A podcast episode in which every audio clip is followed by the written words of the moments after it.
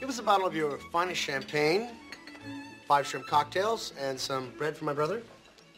We have a Dom Perignon 71 at $120. That'll be fine, pal. Cronicar Digitali, un podcast despre ce merită păstrat.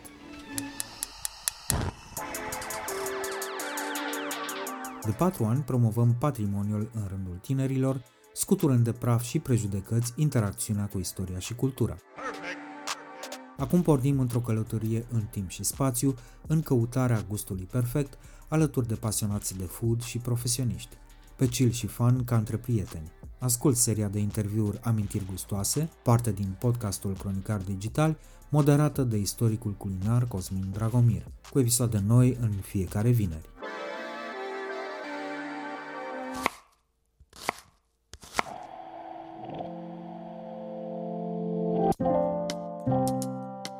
Marian Timofti lămurește ce înseamnă să fii degustător autorizat în condițiile în care nu avem școli pentru așa ceva și de ce e bine să faci asta și la nivel de amatori.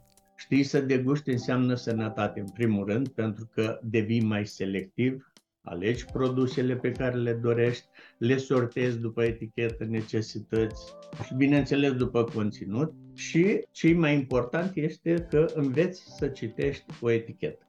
Ne spune de ce n-ar fi deloc rău să urmăm un curs de degustare de ulei de măsline și la ce să fim atenți când cumpărăm un salam. Aflăm și cum ni s-a pervertit în timp gustul. Papilele gustative sunt invadate de sare, de fum, iar carnea nu mai reușește să se exprime.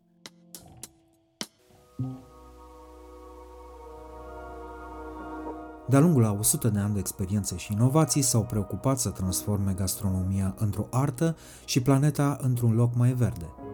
Rubrica Amintiri gustoase este susținută de Electrolux, designed in Sweden.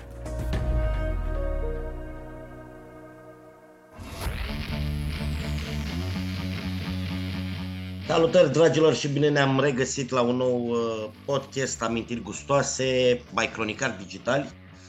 Astăzi îl avem, îl avem cu noi pe Marian Timofti, președintele Federației Degustătorilor Autorizați din România și poate și vouă vă stârnește interesul, cum mi-a stârnit și mie cu ceva timp în urmă, ce, ce înseamnă degustător autorizat? În primul rând, salutări Marian, mulțumesc mult tare de tot că ai acceptat uh, invitația noastră. Ce... Bună dimineața, mulțumesc și eu că m-ați invitat ce înseamnă să fii degustător autorizat?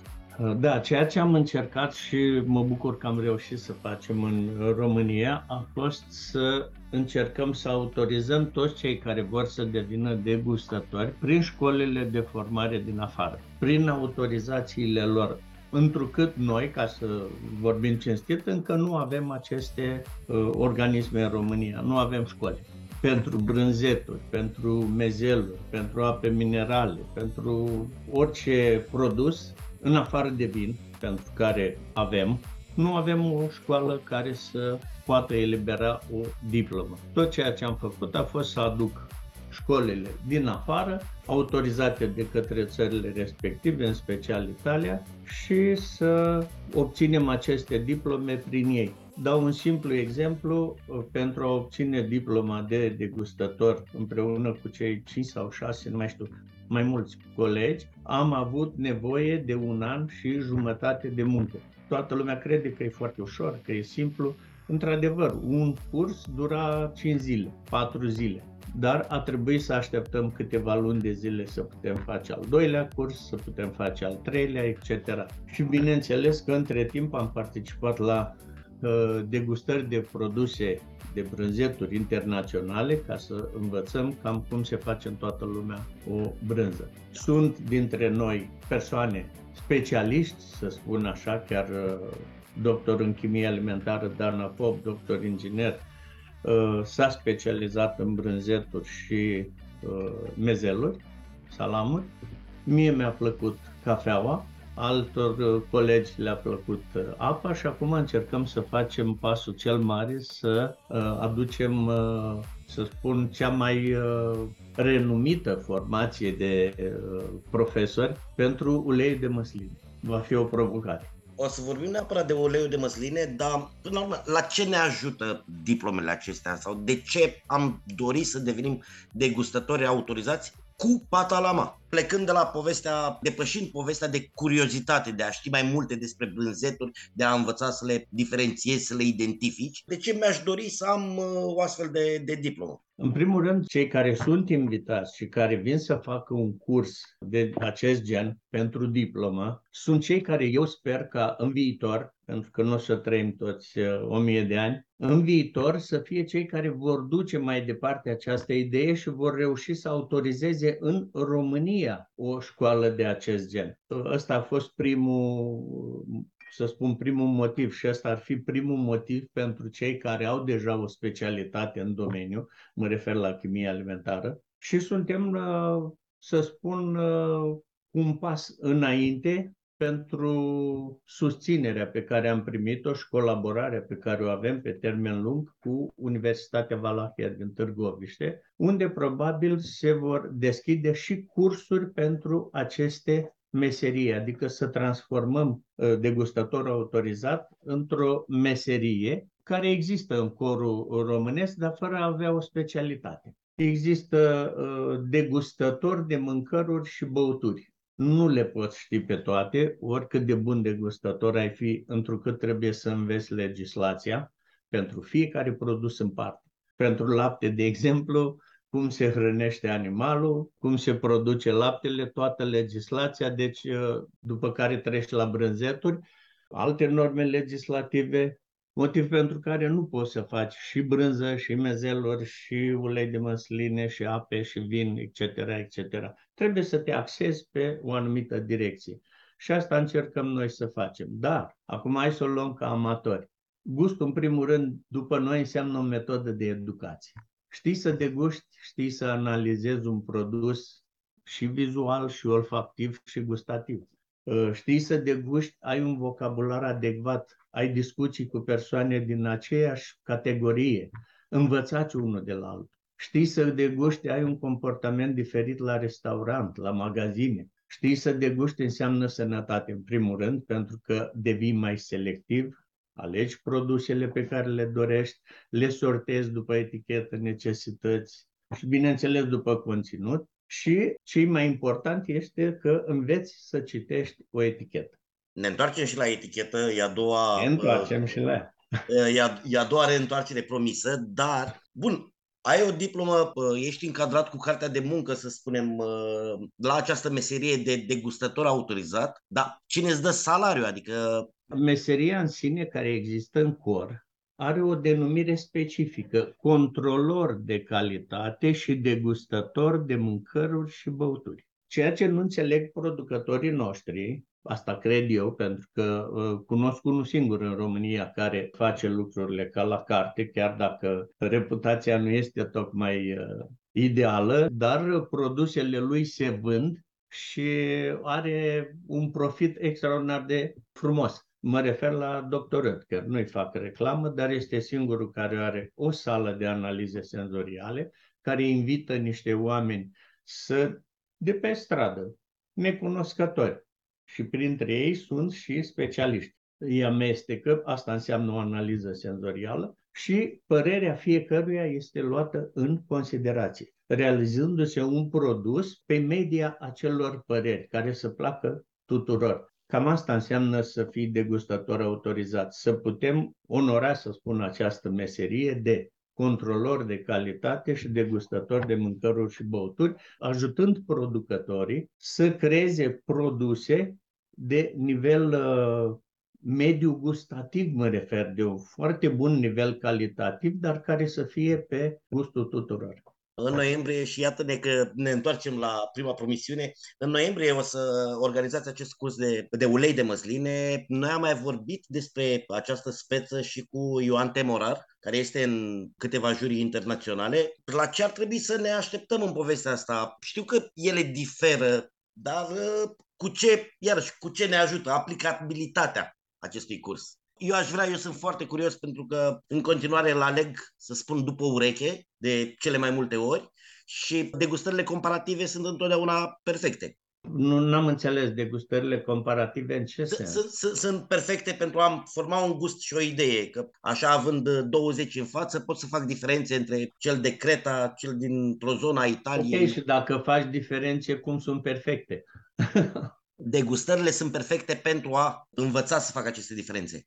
Am înțeles, vezi? Deci există diferențe și acum neefectuând un asemenea curs, mi-e greu să vorbesc despre uleiul de măsline ca și cum aș fi un cunoscător. Nu sunt. Motiv pentru care am învățat doar așa pe sărite din cărți câteva lucruri și am văzut acolo uh, și dau câteva exemple dacă e posibil în podcastul tău, că nu fac reclamă la nimeni, de exemplu acel Darvare Garden, un ulei care vine din Turcia produs de un român degustându-l lângă uleiurile din uh, Creta și din uh, Italia, mi-am dat seama că olfactiv, chiar și vizual pot spune, este mult mai atrăgător. Este uh, greu să compari uh, busuiaca de bohotin, să spun, cu un soi neutru, mai neutral, nu neutru, mai neutral, cum ar fi aligoteu.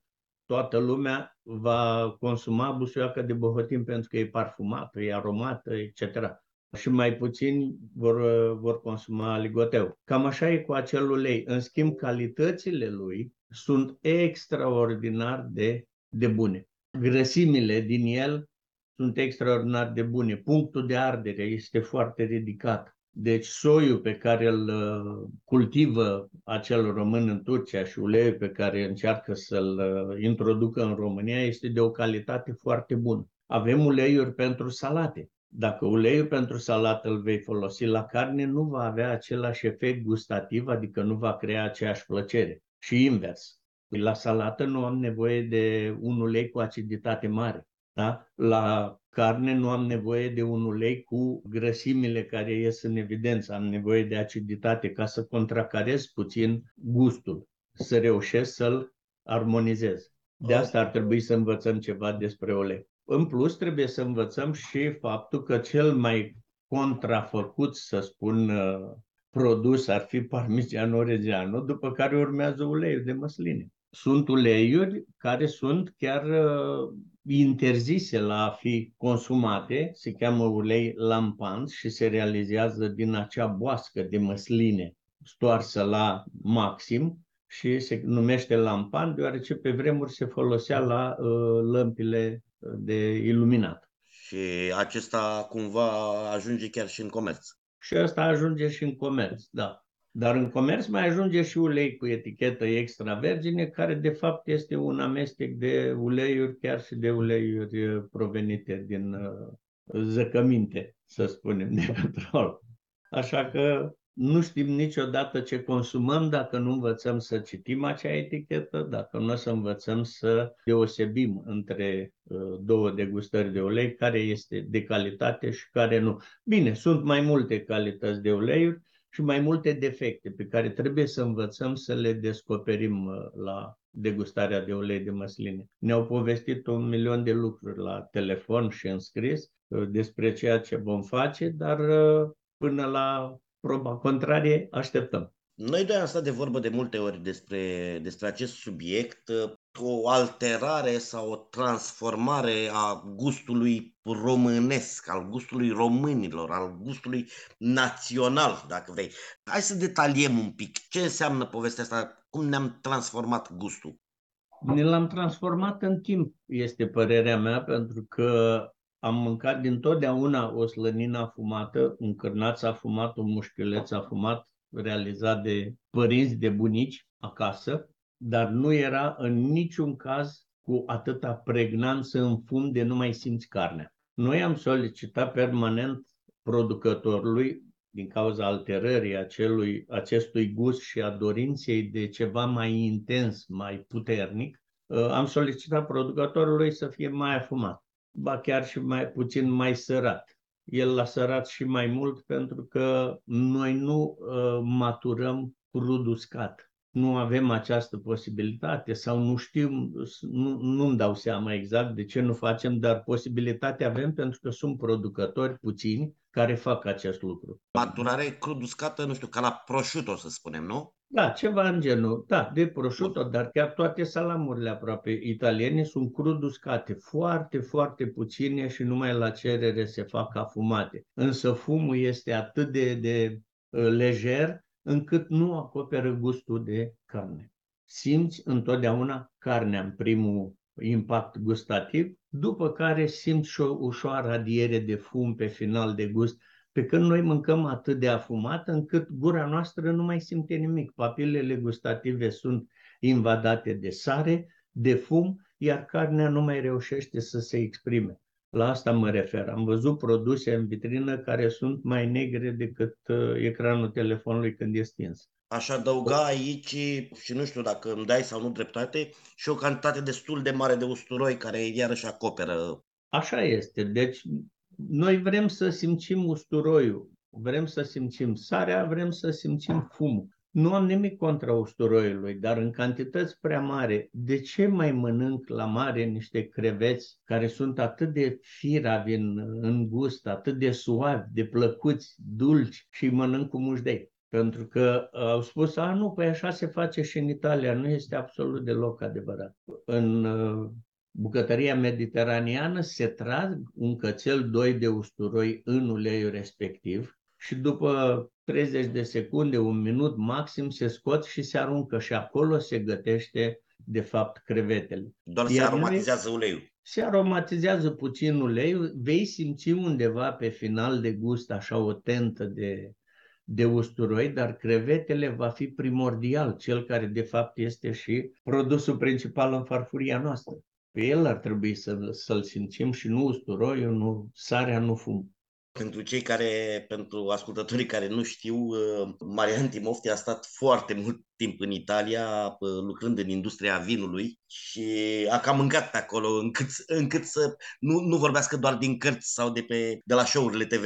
Da, o să fie foarte frumos să facem niște degustări comparative pe care tu le propui. Eu sunt foarte interesante, chiar și asta cu parizerul, despre care am văzut că lumea este foarte interesată și ar trebui să găsim uh, posibilitatea de a introduce prin comparație, poate nu acum, că e primul eveniment, dar pe viitor să introducem și mortadela fără fistic, aia normală, să vedem o comparație între un gust și altul. Aici suntem un pic pe, în zona de autopromovare. Vorbesc despre niște degustări pe care le-am pus la cale împreună cu Marian și am început cu uh, cea de Pariser, care se pare că are mult succes. Aștept cu, cu mare interes să o organizăm pe prima și cred că uh, va urma o serie lungă. La ce ar trebui, uite, că vorbeam de Pariser, la, la ce ar trebui să ne uităm când cumpărăm un, uh, un mezel? Pentru că există niște defecte pe care le putem observa din prima, din galantar dacă vrei. Da, ceea ce am învățat la cursul de salamuri, dar ți-am spus, nu m-am specializat în direcția asta pentru că sunt persoane mai uh, autorizate decât mine, cum este uh, Dana Pop, și care îți poate spune toate aceste lucruri, ceea ce am reținut eu pentru mine, ca și cunoștințe generale, să pot să aleg un salam, în afară de a citi eticheta, să văd ce conține, câte euri, câte grame de sare, etc., este aspectul vizual. De exemplu, am întâlnit uh, cârnăciori la noi, afumați, nu, nu dăm denumiri de la cine, cum cine îl produce, nu asta ne interesează, pe care scrie că pielița nu este mațul în care este tras, nu este consumabilă. Deci este un maț sintetic. Ok, nu este consumabil, trebuie să ajung acasă și să reușesc să-l uh, despielițez, cum să-i spun.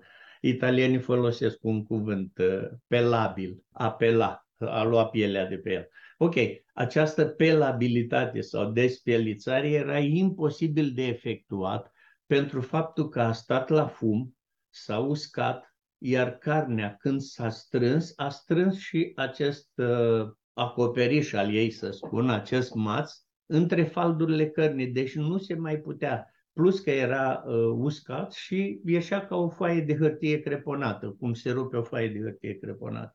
Atunci, ce fac cu acel salam? Asta e un aspect vizual și tactil, să spun așa. Nu, nu mai cumpăr, analizei. Pe urmă, avem un salam mai gros. Trebuie să vedem cât de uniform este împrăștiat acel, sunt împrăștiate acele bucățele de grăsime sau cât sunt de adunate într-un singur loc, asta înseamnă că la tamblerizarea, rotirea acelei uh, betoniere de carne, să spun, nu s-a făcut uh, un timp normal. S-a grăbit puțin. Deci nu sunt împrăștiate uniform, sunt adunate într-un singur loc. Pe urmă găsim goluri de aer în salamuri și sunt foarte multe salamuri importate din, uh, dintr-o țară vecină care pe capete sunt ok, iar la mijloc, când ajungi și le tai, găsești goluri de aer. Este locul în care salamul începe să se oxideze. De ce să-l cumpăr dacă nu este realizat cum trebuie? Asta doar așa, vizual, câteva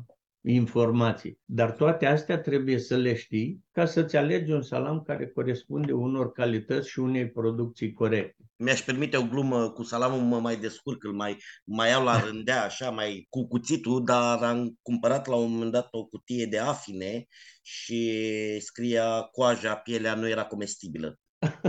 Și acolo, acolo cred că e un pic mai complicat ca să, să, să mă descurc. Dar ce au făcut? Le-au ceruit? Nu știu, dar no, nici n-am înțeles ce trebuie să fac cu ele. Cosmine, prima oară, n-am mai auzit. Probabil trebuiau puse în apă caldă să topească ceara sau ce-o fi având. Nu pot să cred. Coaja nu era comestibilă a ambalajului. Mm, să ne întoarcem la ale noastre.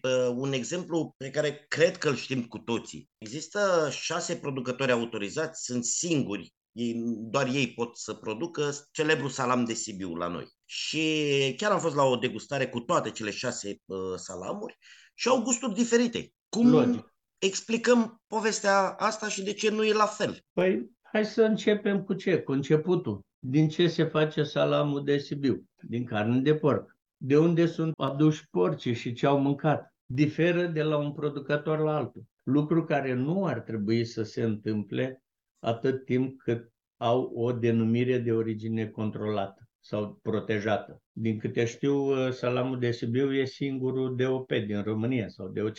Da, da, da. da? Deci, uh, atât timp cât uh, are o denumire, ar trebui să fie o standardizare a achiziției de animal în viu, dintr-un singur loc. Adică vorbim nu doar de rețetă, ci și Așa. de materia primă. Normal, că de, în primul rând de materia primă depinde. Rețeta ar trebui să fie unică. Nu poți să faci salam de Sibiu, de exemplu, mortadela IGP Bologna, pentru că acolo a fost inventată, se spune. IGP-ul ăla trebuie să fie tot la fel. Și chiar vreau să-ți spun că lăsăm deoparte faptul că suntem în Europa. La cursuri am prezentat ce se vinde în România cu etichetă IGP. Da? Și uh, au spus că nu e adevărat. Chiar au cerut să le trimitem fotografii și nu știu cum au acționat mai departe, pentru că ceea ce se trimite, la, se trimite în România sunt niște rebuturi, efectiv. Scuze un pic, atunci, uh, IGP însemnând indicație geografică protejată, protejată și, da. Uh, și le vedem pe diferite brânzeturi sau uh, salamuri și le cumpărăm că a, așa ar trebui, crede-mi eticheta aceea, nu? Așa ar trebui. Da, așa, așa ar trebui, că noi credem în ea, dar cine o controlează? Aici e problema. Pentru că protecția consumatorului se ocupă să aibă această etichetă IGP, DOP, DOC, etc. pe uh, produs. Verifică nu putem spune că nu, dar nu au în componența în staful lor niște persoane autorizate și din punctul de vedere al gustului. De exemplu, când am desfăcut acea felie de mortadela vândută în România, bucățelele de grăsime din interior s-au desprins toate, ceea ce a demonstrat că modul de preparare al uh, mortadelei respective nu a fost corect. Poate a fost și o joacă a producătorului cu bă, noi, bă, în care ne-a dat mortadela puzzle și trebuia să o refacem noi. Să nu ne plictisim când mâncăm. da, ă, dar ar trebui să ne anunțe pe etichetă. Sunteți în joc cu... sau, sau doar să, sau să o vândă la un celebru magazin de mobilă suedez. Măcar acolo da, știm că trebuie să le asamblăm noi. că prețul, de fapt, este identic cu cel din Italia, dacă nu chiar puțin mai mare. Și atunci cumpri. Dar ce vreau să spun, să ne întoarcem la salamul nostru de Sibiu. Cei care produc, de exemplu, prosciutto în Parma, care produc uh, Parmigiano Reggiano. De la Reggio Emilia și până în partea cealaltă de munți spre Firenze, da? toată zona respectivă este patrimoniu UNESCO. Nu ai voie să torni un trotuar de 2 metri de ciment dacă nu ai autorizație acolo. Deoarece ei spun în felul următor, Parmigiano Reggiano este un produs protejat, vacile trebuie să mănânce numai din acea zonă, deoarece în acea zonă cresc ierburi, flori și niște plante care dau gustul acelui parmigian și nu putem modifica zona. La fel, din acea zonă sunt aduși și uh, porcii din care se realizează prosciutto di Parma. De asta îi spune di Parma. Deci uh, toată zona este protejată, ceea ce noi nu avem. Cumpărăm porcii din Germania, de la un producător, ca producător de salam de Sibiu. Alt producător de salam de Sibiu, mai din nordul țării, că sunt împrăștiați din București până în nord la Bacău, așa, alt producător îi cumpără din altă parte, iar atunci când au nevoie de cantități, probabil achiziționează și de la producătorii din, uh, din România sau din uh, alte țări. Este logic că uh, gustul salamului, chiar dacă folosește aceeași rețetă, va fi diferit. Ceea ce n-ar trebui să se întâmple, dar am învățat niște lucruri care, nu știu, clar ne afectează stomacul, dar care-i treaba cu degustătorul de ape? Eu ce frumos e. De ce, de ce întreb care e treaba cu el? E un degustator de ape minerale care, în primul rând, poate să ajute consumatorul la asocierea unor ape minerale cu preparatele, ceea ce e foarte frumos și foarte instructiv. Deși ni se pare că apa nu are gust, ea are gust. Avem o colegă care este specializată în uh, ape minerale și cu care colaborăm de fiecare dată și îl mai avem pe domnul profesor Constantin Munteanu în cadrul echipei, președintele Asociației de Balneologie din România, doctor Constantin Munteanu, care uh, ne predă de fiecare dată partea tehnică de extragere, de îmbuteliere, etc. Aflând tot ceea ce predă dumnealui, îți dai seama că nu ar trebui să bei toată, toată viața o singură apă minerală. Mai bine bei apa de la uh, robinet. Pentru că o singură apă minerală consumată într-o perioadă foarte lungă s-ar putea să dăuneze.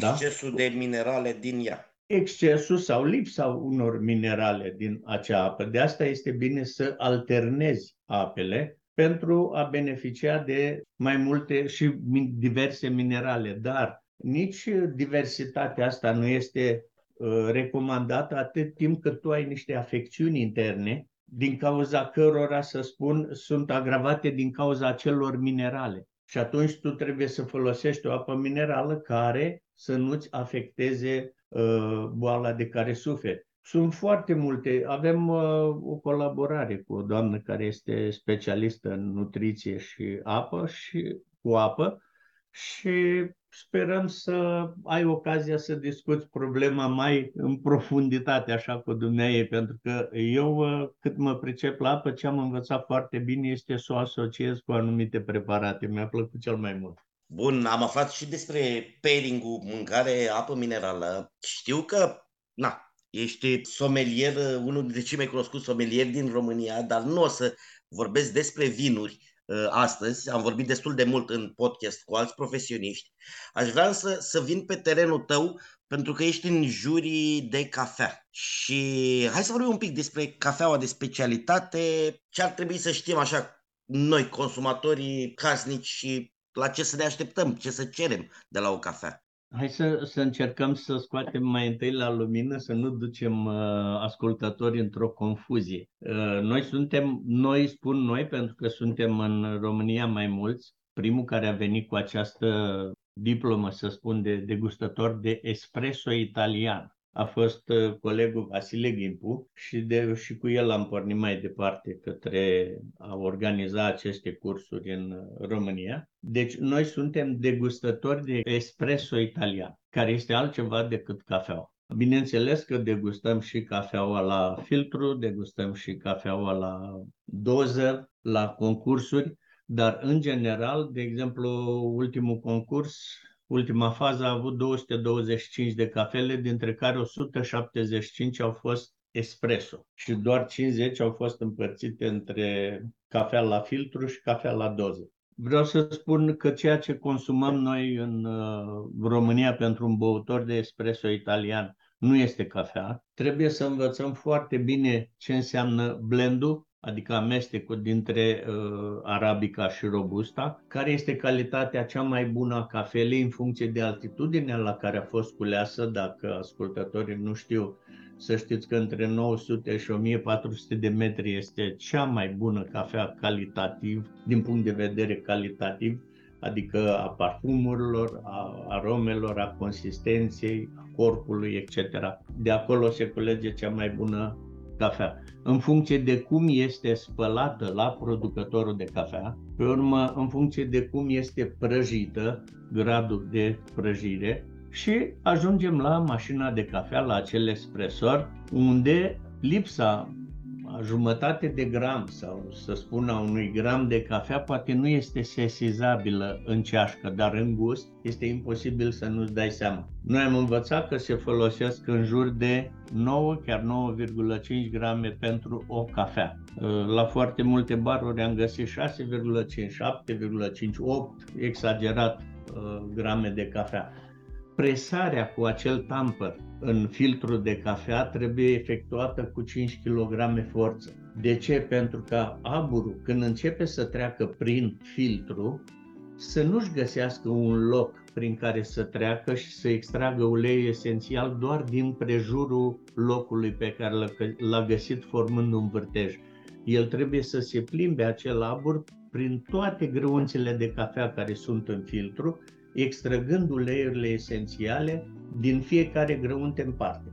Altfel bem un lichid negru, amărui, în care punem lapte ca să-l putem bea, mai punem și un pliculeț de zahăr, tocmai pentru că este prea amar și vrem să-l îndulcim, în loc să bem un espresso, care este un uh, extras total de uleiuri esențiale, poți să-l bei fără absolut nimic și are o persistență de circa o oră, o oră și jumătate, mai ales pentru cei care nu fumează. Domnul președinte, suntem la final, avem, uh, avem o rubrică de aici și titlul uh, podcastului, Amintiri gustoase. Uh, spuneți-mi o mâncare care vă aduce aminte de copilărie. Să spun drept mea, care îmi place, Normal. macaroane cu brânză. Cu brânză dulce? Cu brânză dulce, desigur. La cuptor sau... Bunica le făcea și la cuptor și la la ceaun. Cu stafide, cu zahăr, fără... Cu stafide, fără stafide, cu orice, numai să fie macaroane cu brânză. Da, de asta mi-aduc aminte. Mulțumesc mult tare de tot. Dragilor, ca de fiecare dată noi ne auzim vinerea viitoare, până atunci vă urez o sumedenie de momente frumoase care se transforme în amintiri gustoase. Mulțumesc, mulțumesc și eu, Cosmin, ne auzim. Toate cele bune.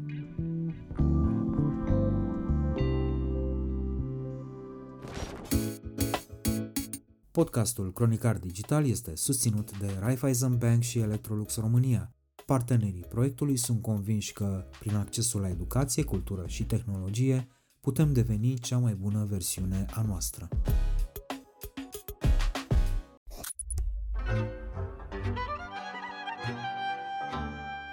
Cronicar Digital, un podcast despre ce merită păstrat.